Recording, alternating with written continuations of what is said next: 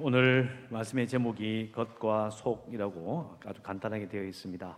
4월 한 달 동안 듣지도 보지도 못한 사람이 되라는 주제로 어, 말씀을 준비했고 뭐 중간에 어, 뭐 종려주일과 부활주일이 있어서 많이 설교하지 못했지만 오늘로 마무리하고 5월 달로 어, 넘어가고자 합니다. 오늘 본당에 오시니까 어, 접대 거리두기로 해서 놔두었던 이 팻말이 다 없어졌죠. 제가 얼마나 마음이 시원한지 모릅니다. 말할 나이가 없죠. 그리고 이제 내일부터 이제 극장이나 이런 교회 이런 다중 시설에서 식사하는 것도 해제가 됩니다. 어, 그래서 어, 사실은 일상으로 돌아가는 그 준비가 차근차근 되어 있고 사실 뉴스나 또 다른 나라의 이런 나오는 뉴스로 비교해 보면 우리나라처럼 이게 하는 나라는 거의 없습니다. 정말 잘 해 나가고 있으니까 여러분 안심하시고 일상을 열심히 살아가는 그래서 이 국민으로서의 의무도 다하는 게 정말 중요합니다. 어, 지나가는 얘기는 하지만 뭐 유럽 같은 경우에 영국 같은 경우에는 마이너스 20에서 25% 정도의 그런 마이너스 성장을 기록했습니다. 근데 우리나라는 지금 통계가 5.7인가 5.8인가 5, 마이너스 5%대입니다. 어, 세계에서 유리를 찾아볼 수 없을 정도로 정말 잘 견뎌내었다. 전혀 피해가 없다고 말은 못하지만 그래도 통계 수치상으로는 괜찮다라고 우리가 서로 좀 격려를 해주셨으면 좋겠고요. 뭐 사실 어, 실내 마스크가 의무가 해제된 건 아니라서 이제 다 쓰고 계시지만 또 생각해 보니까 이 어르신들 이거 해제됐다고 해서 마음껏 벗고 다니실 수 있을까요? 그건 또 그건 또 다른 문제인 거예요. 왜 걸리면 어떻게 될지 아무도 모르기 때문에 또 뭐 4차 접종까지 말씀하고 있는 중이기 때문에 쉽지는 않을 것이다. 어, 제가 어, 이 실내 마스크 의무가 해제되면 저는 벗고 어, 설교할 수는 있겠지만 사실 예배당에 오시거나 하는 분들은 마스크를 쓰는 게 안전하지 않겠나 뭐 저는 그렇게 생각이 됩니다. 그래서 어, 목사가 바라는 것은 정말 안전하게 아프지 않았으면 좋겠어요. 뭐 제가 아는 많은 어, 청년들도 우리 다른 교회에 있었을 때 청년들이 아프다 사고 당했다 소식을 들으면 그도 마음이 아프거든요. 그 성도들이 아프시다는 말 들으면 그 직접 찾아가 손잡고 기도해 주고 싶은데 이제는 병원도 못 가고 이런 어려움이 있어서 그동안 아프시더라도 찾아뵈지 못했는데도 또 또 잘 이겨내시고 이 자리에 오시는 거 보면 너무너무 감사해요. 오늘도 중간에 코로나 때 보지 못했던 성도들도 몇 분 오셨어요. 그래서 참 마음이 정말 좋습니다. 안전하게 예, 잘 지내셨으면 좋겠습니다. 자, 오늘 우리가 읽은 말씀 보기 전에요.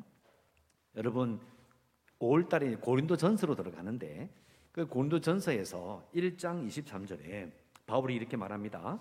우리는 십자가에 못 박힌 그리스도를 전한다. 맞는 말이죠. 우리는 십자가에 못 박히신 예수님, 또 거기서 살아나신 예수님을 전하잖아요. 근데 그게 유대인에게는 거리끼는 것이고 이방인에게는 미련한 것이다. 이렇게 표현합니다. 우리는 이 말을 옛날 일이니까 우리 심각하게 받아들이지 않는데 가만 생각해 보면 초대교회 성도들이나 또 성교하러 다녔던 바울 입장에서는 정말 당황스러웠을 겁니다. 유대인이란 말은 결국은 바울 입장에서도 같은 민족이잖아요. 뭐 인구가 수억도 아니고 심지어는 바울이 유대인의 회당에 들어가면요. 회당장이 바울 얼굴을 알아봤어요. 어, 이쪽 오십시오. 선생님, 오늘 한 말씀 해주시죠. 이 설교를 부탁할 정도의 지위를 가지고 있었고 유명한 사람이라는 거예요. 그런데 그 바울이 예수 그리스도를 전하면 그 십자가의 죽음과 부활을 전하면 유대인들은 그것을 거리꼈다는 거예요.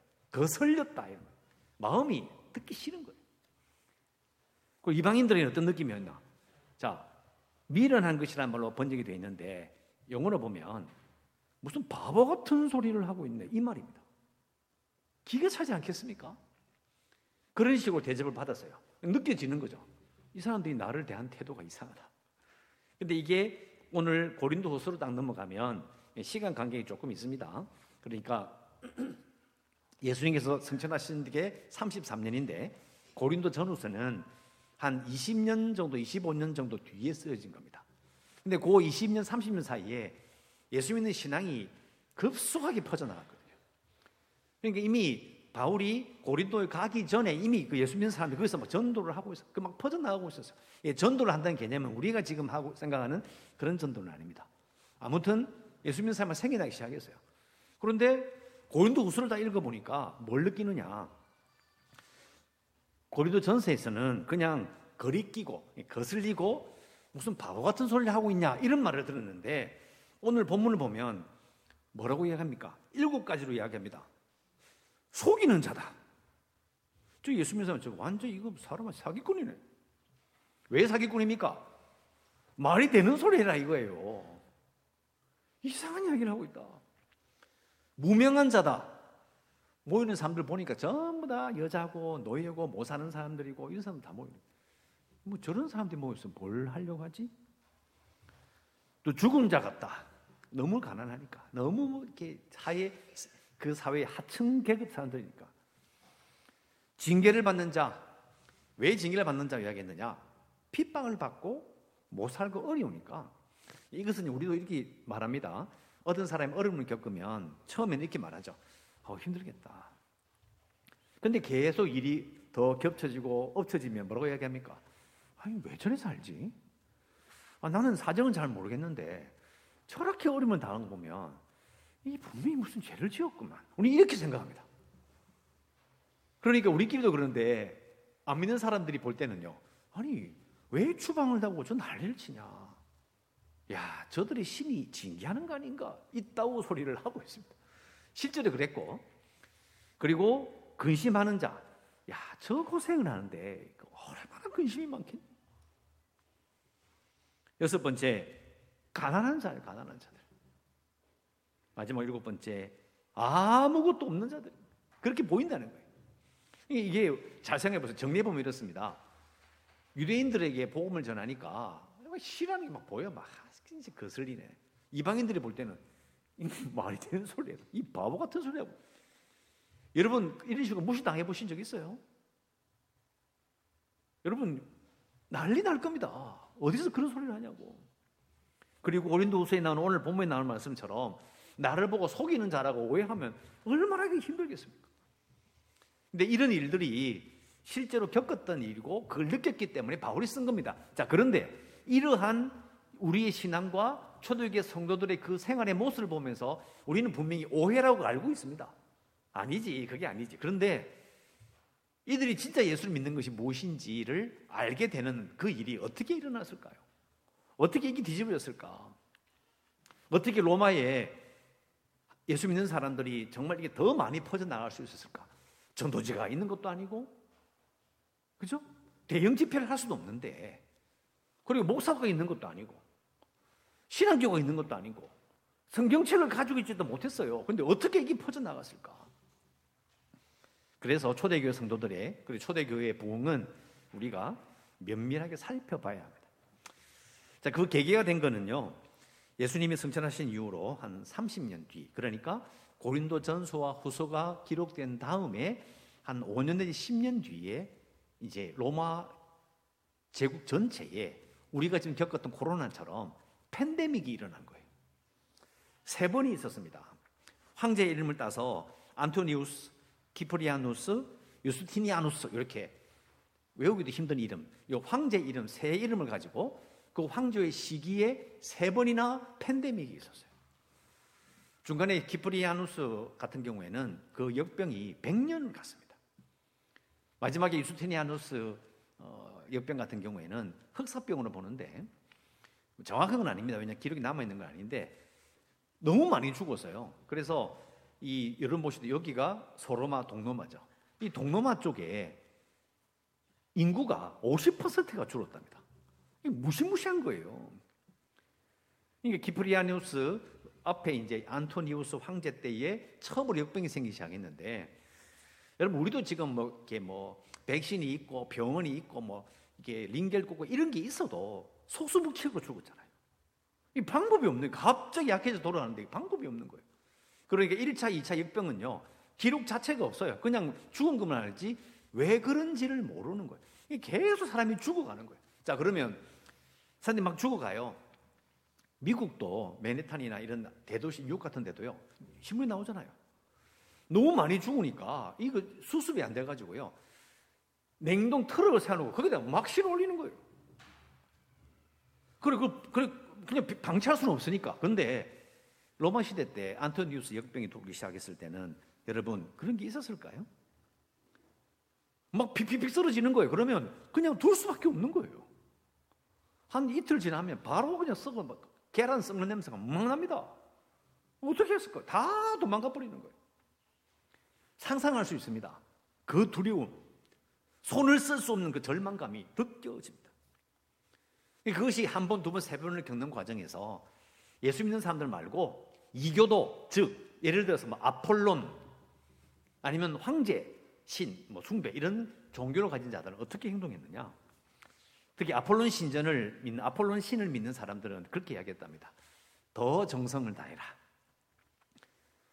사람들이 뭐 하루에 몇 번 깨끗한 물을 떠가지고 신전에 와서 갖다 부으라. 아니다, 이 계속 역병이 생기네. 정성이 부족하다. 돈을 모아서 저기 넓은 데 가가지고 아폴론 신전을 거대한 신전을 건축하라. 그리고 계속해서 거대 정화화 의식을 드리고 그리고 예전 그들 측에 예배를 열심히 드려라. 그러면 신께서 우리를 보호하시리라. 아, 보호가 안 됐죠. 안 됩니다. 그러면 그때 소수였던 기독교인들은 뭘 했느냐? 그들과 똑같이 했을까요? 우리도 하나님께서 우리를 보호하시리라. 예배를 열심히 드리고 모이는 걸 두려워하지 말고 우리를 보호하실 거니까 죽게 하면 까무르치기다. 이 모였을까요? 그런 기록 자체가 없어요. 그러면 뭘 했을까? 여러분, 초대교회는요, 공식적인 예배가 언제, 어디서 모이다, 이런 거 말 자체를 못하는 시대였어요. 어떻게 했을까? 예수 믿는 사람들은요, 시신을 거두었어요. 우리나라도 그랬던 것처럼, 우리나라 초기 기독교 성도들이 그랬던 것처럼 시신을 거둔 거예요. 그걸 이렇게 조직적으로 거두다 보니까 장례 조합이 생길 정도였어요. 그러니까 불신자들이 이래 보니까 막 사람이 죽어 나가는데 그걸 거둬주는 사람들이 있고 이래 보니까 나도 병에 걸린다는 개념을 그때는 뭐 병균이 들어오고 이런 거 모르거든요. 그러니까 나도 죽을 수 있는데 내가 죽으면 누가 내 시신을 챙겨주지? 이래 보니까 뭐 조합을 만들어서 막그 하고 그 조합에 가입하면 장례를 치러준다는데 돈도 별로 안 들고 심지어 돈이 없어도 들어갈 수 있대. 가보니까 그 예수 믿는 사람들인 거예요. 그러면서 이게 퍼져나가는 거죠. 시신을 거두어주고 가난한 자들을 돌봐주고 재산과 가족의 모든 것들을 나눠주고 심지어는 부모 부모가 죽고 나서 이 방치된 아이들을 다 늙은 노예와 죄수들을 다 관심을 기울이는 거예요. 예배 강조 아니에요. 하나님께서 우리 지켜주십니다. 외치는 거 아니에요. 초기 기독교는 행동으로 보여준 거예요. 행동으로. 아무도 돌보지 않는 시신과 가난한 자와 아이들과 다 버리고 도망가 버리는데 우리나라도 성도로가 불리게 된 이유가 전염병으로 다 죽은 마을에 시신을 자발적으로 수습해주고 그것을 이렇게 정리해주는 것을 행동을 통해서 성도라고 이름을 얻은 거예요. 똑같습니다. 희한하게 우리나라 기독교 초기도 그랬고 로마 시대의 그 핍박 가운데서 기독교가 예수 믿는 사람들이 그렇게 행동한 거예요. 이 시간이 좀 지났어요. 왜냐하면 유스티니아스 같은 경우에는 역병이 AD 6세기니까 550년에서 590년 그 정도 사이에 벌어난 거예요. 벌어진 역병인데 그러니까 그 오랫동안 313년에 기독교가 공인받은 그 이후로도 200년, 300년 넘게 계속 그렇게 활동이 된 거예요. 그래서 여러분 콘스탄틴 대제가 기독교를 공인했다고 해서 아무 문제가 없었던 게 아닙니다. 공식적으로는 기독교를 공인했지만 그러나 그 왕실 내에 기독교에 대한 반감을 가진 사람이 엄청나게 많았습니다. 그래서 알리게 생긴 거죠. 그러니까 콘스탄틴이 죽은 다음에 또 황제가 바뀌면서 또 엎치락 뒤치락 하면서 좋았다가 싫었, 어, 뭐, 이렇게 탄압했다. 이런 것이 조금씩 조금씩 반복이 되는 그런 역사가 있어요. 시간이 많이 흘렀습니다. 그래서 시간이 한 5, 600년 지난 다음에 그때 기록을 보면 자, 우리는 이렇게 생각하죠. 교회가 지금 우리 시대 교회가 밖에 복음을 전할 때 교회 바깥에다 이렇게 하나님 말씀 적으로만 믿을 것 같죠.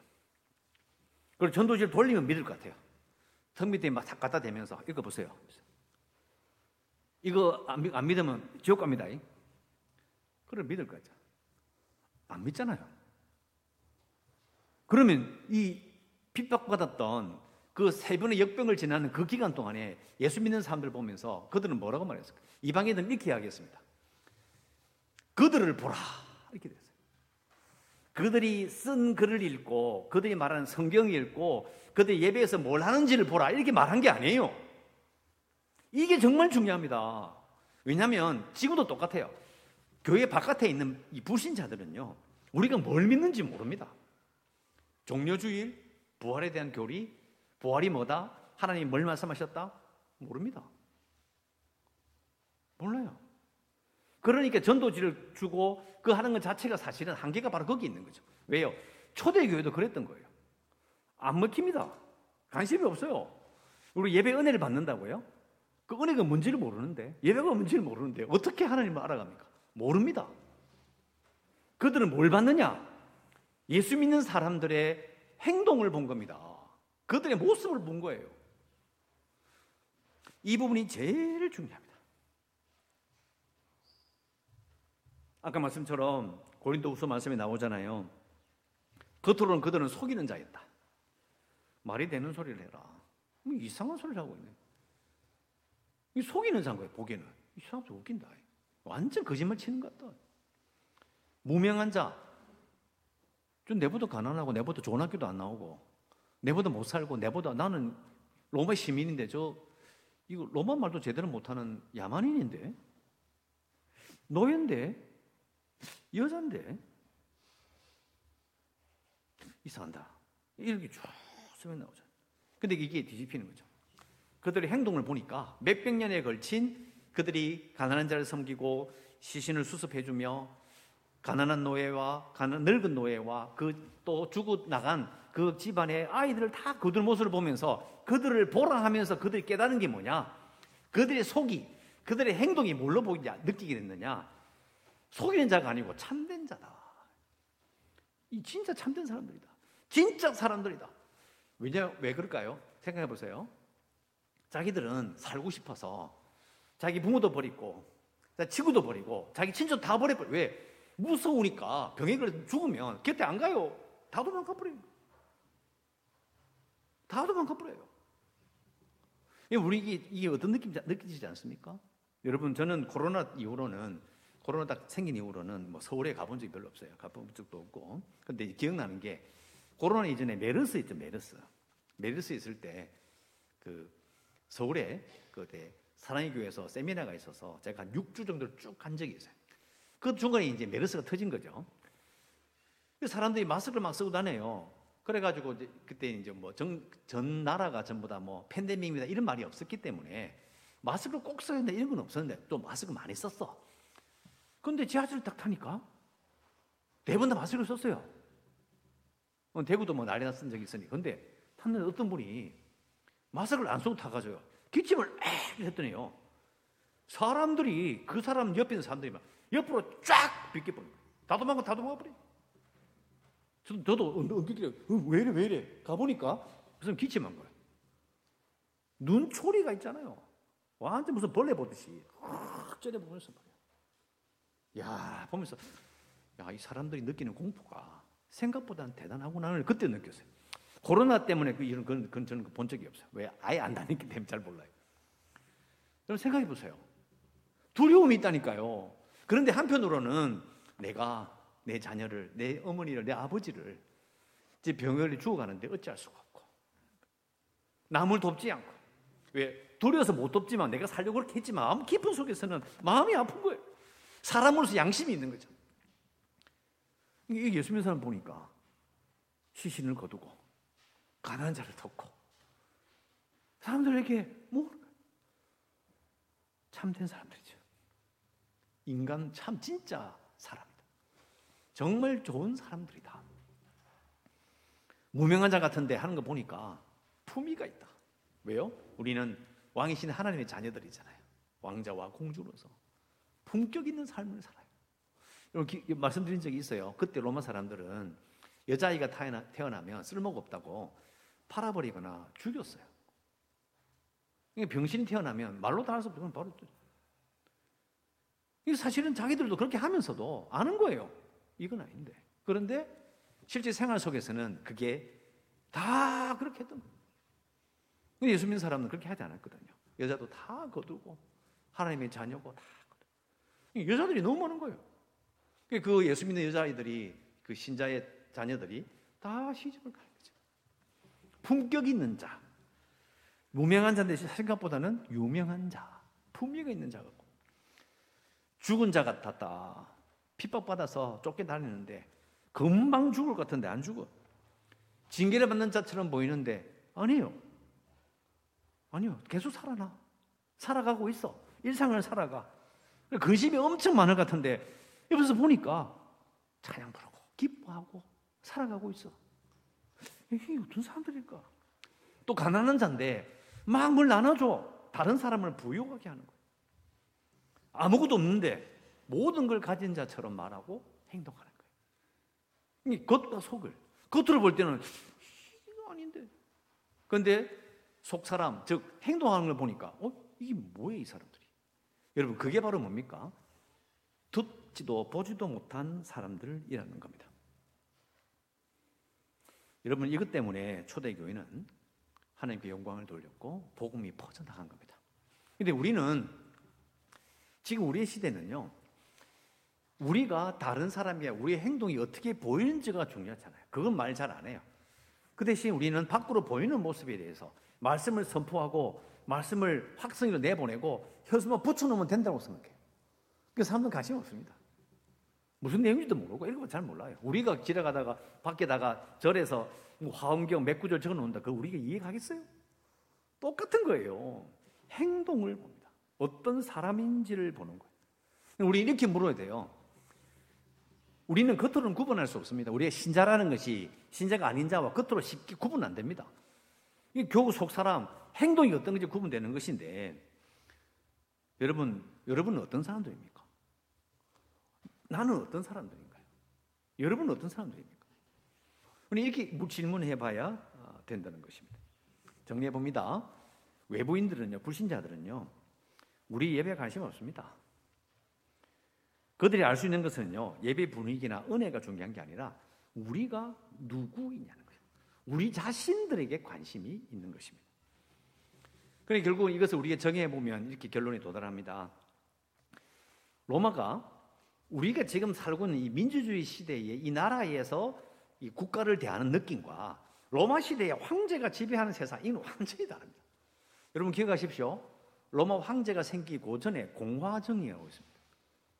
왕이 있는 게 아니라 여러 명의 현인들이 모여서 몰로가 모여서 정책을 결정하고 협의를 합니다.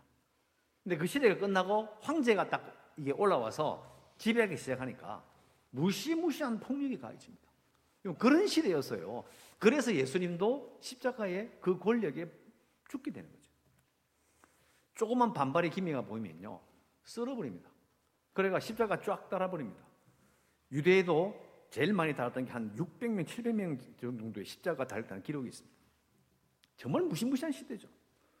그 시대에 세 번의 역병을, 역병을 겪으면서 교회가 한 것이 뭐냐? 핍박한다. 그럼 나와가지고 예배 들지 마라! 말이 되는 소리 해라! 이렇게 합니까? 아닙니다. 그렇게 이기는 게 아니에요. 왜 예배를 못 드느냐? 우리의 권리를 보장하라. 말하는 순간 죽습니다. 그렇게 한 게 아니에요. 행동을 보여준 거예요. 삶을 보여준 거죠. 우리가 우리의 교회를 바라보면서 우리가 정말 명예를 회복할 수 있는 방법이 뭘까? 초대교회의 그 전염병을 대체하는 그 모습에서 우리는 배울 게 있습니다. 대구도 신천지 때문에 정말 많은 어려움을 겪었습니다. 심지어 이만희가 저한테 문자를 보냈어요. 이번 주간에. 목사님, 저 이만입니다. 저를 오해하지 마십시오. 야, 이거 막 부끄러웁니다. 근데 이게 할 말이 없는 거예요. 뭐 보내면 어떻게 하겠어요? 아니면 저한테 다도요 집회에서 편지가 옵니다. 목사님 회개하십시오. 우리는 교인들을 빼앗은 게 아니고요. 교인들이 우리한테 배우러 온 겁니다. 그럼 제가 그 다디오 지파가 편지에 반박을 해서 다시 편지를 보내면 제가 이길 수 있을까요? 여러분 죄송합니다. 대세는 기울었습니다. 방법이 없어요. 어떻게 할 방법이 없어요. 왜 대세가 기울느냐? 그거는 말하고 싶지 않습니다. 그건 다음에 말씀드리고. 이게 시대가 이상해지고 있는 거예요. 또 코로나를 겪었지. 그러니까 초대교회가 그런 전염병 가운데서 그들의 행동을 보고 사람들이 아, 이게 예수 믿는 거구나를 깨달은 걸 가만 생각해 보면 우리 교회는 어떻게 해야 됐을까요? 오히려 교단장하고 총장 만났을 때 그때 교단장은 이렇게 말했어야 합니다. 우리는 신천지가 아닙니다. 이기적으로 행동하지 않습니다. 그래서 나라에서 하는 모든 행동, 모든 방해 수칙에 열심히 동참하겠습니다. 국민들의 안전이 먼저입니다. 우리 국민, 우리 신자들도 국민입니다. 안전하게 하겠습니다. 걱정하지 마십시오. 요래 이야기 해놓고, 가문에 딱 꺼지면 이렇게 말해야죠. 종리님, 열심히 협조할 테니까 예배 드리는 부분에서는 좀 재량권을 주시고, 우리하고 협의해서 할 수 있도록 또 우리도 열심히 노력하겠습니다. 그러면 안 됩니까? 지나간 일이지만 물론 그때 뭐 그리 있을 때 제가 말하는 누가 귀나 기울여 줍니까? 목사들은 모여서 이야기하면 저는 이상한 놈 취급받습니다. 말이 되는 소리 해라. 뭐 이상한 소리 하고 완전히.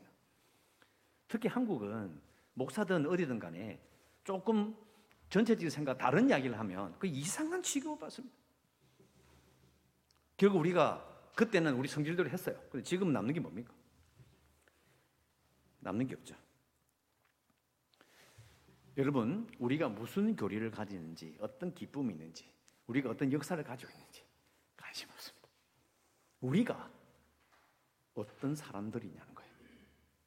우리가 과연 모든 사람이 손대지 않는 다 도망가 버리는 시신과 연약한 자들과 노예와 아이들과 병든 자를 돌보아서 아, 이 사람들 이런 사람들이네라고 인정을 받았던 그때 그 시절의 영광을 회복해야 합니다.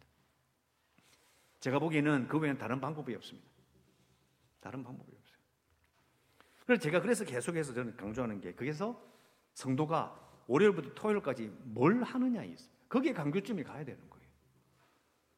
저는 나라의 정책이나 교단의 정책에 대해서 별 할 말은 사실은 없습니다. 잘 모르기도 하고 그래도 말해봤자 별 소용도 없고 중요한 것은 이제 이 고린도 전후서나 초기 기독교의 그때 그 모습과 이렇게 역사를 공부해 보니까 사람들에게 어필하고 사람들을 움직이는 것은 우리의 모습입니다.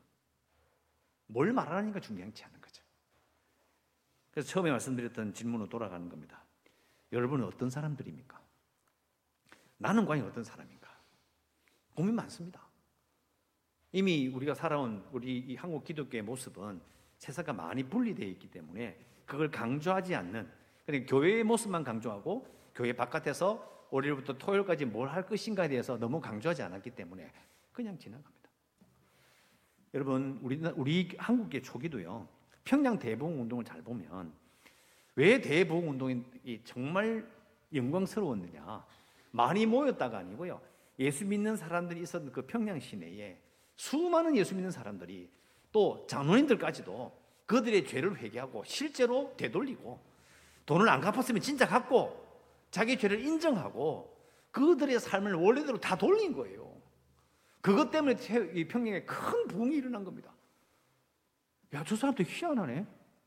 보통 사람 같으면 저 정도 지위가 저 정도 나이 되면 자기가 잘못된 소리 잘 안 하는데 아니 돈을 안 갚으면서 그 수십 년 지나버리고 안 갚고 그냥 그냥 그냥 세상 떠난 사람도 있는데 끝까지 갚고 다 미안하대로 다 돌아. 그들의 행동을 보고 평양이 거룩한 성 동방의 예루살렘이 된 겁니다. 근데 우리는 성령의 역사가 일어나서 그 자리에 수백 수천 명이 모여 그것만 강조하는 거예요. 실제로 그들의 행동이 어떻게 생각이 이루어지는지 말 잘하지 않습니다. 이 하나님의 관심은 어디에 있느냐? 한 사람에게 있습니다. 교회도 교회는 예수 그리스도의 몸이고 교회의 머리는 예수님이다. 그럼 뭐라고 그랬어요? 교회가 예수님이죠. 그러니까 우리가 교회 땅에 세워졌다는 것은 그 주위에 우리가 예수님 모습처럼 보여야 된다는 것이고 예수님은 이 땅에 오셔가지고요. 딱 나와서 자 서른 살이 되었다. 이제 사역을 시작하자. 이놈들 내가 전부 다 밟아버리겠다. 다 쳐버리겠다. 그런 말씀 안 하셨어요. 그렇게 한 게 아니고 초대교회처럼 그냥 가난한 자 함께 하고 돕고 병자들 손을 만지고 치유하시고 모든 사람이 죄인이라고 쳐다보지도 않는 사람과 이야기하고 함께 했잖아요. 그게 거슬려서 죽임 당하셨잖아요. 이게 사실은 우리가 예수를 믿는다는 것은 예수 믿고 예수님의 뒤를 따라간다는 것은 사실 우리가 믿음이 좋아지면 좋아질수록 사실은 세상에 거슬리는 존재인 거예요. 그리고 다른 사람들이 이해하지 않, 이해가 안 되는 거예요. 하지만 행동을 보고 삶을 보고 말문이 막히는 사람들인 거예요. 할 말이 없는 거예요. 왜? 자기들보다 참되니까. 실제로 세상보다 사람들보다 그 세상 사람들이 추구하는 그 지위와 그 명예보다도 진짜 명예를 가진 사람들이기 때문에 또 진짜 살아있는 자들이고 죽임을 당하지 않는 자들이고 항상 기뻐하는 자들이고 다른 사람을 부유하게 하는 자들이고 모든 것을 가진 자이기 때문에 그래서 말문이 막히는 자들이 되어야 합니다. 앞으로 우리가 어떤 어려움을 겪을지 잘 모르겠습니다. 뭐 여러 가지 일이 있겠죠. 또 가을에는 또 다시 코로나가 유행한다고 또 추측하긴 하는데 중요한 것은 세상이 어떤 식으로 뒤집어지든 중요한 것은 우리가 누구냐는 거죠. 우리가 누구냐? 초대교회 성도들이 로마 제국을 덮었던 세 번의 그 무시무시한 역병을 예상했겠습니까? 세상을 불평하거나 뭐 다른 거 신비한 방법으로 역병을 극복하고 그런 게 아니라 예수님의 마음을 가지고 그냥 산 거예요. 그래서 우리의 삶을 돌아봐야 합니다. 내가 누구냐? 어떻게 살아야 할까? 예수님처럼 우리는 이 땅을 살아야 합니다. 그것이 바로 예수님도 듣지도 보지도 못한 메시아였던 것처럼 우리도 듣지도 보지도 못한 하나님의 자녀로 하나님의 백성으로 살아야 합니다. 우리의 삶을 참으로 하나님께 바칠 만한 그 아들을 보고 예수님을 보고 기뻐하셨던 그 하나님이 우리도 하나님의 자녀인 우리도 보시면서 기뻐하시는 그런 성도로서 그런 자녀로서 살아가시기를 주의 이름으로 축원합니다.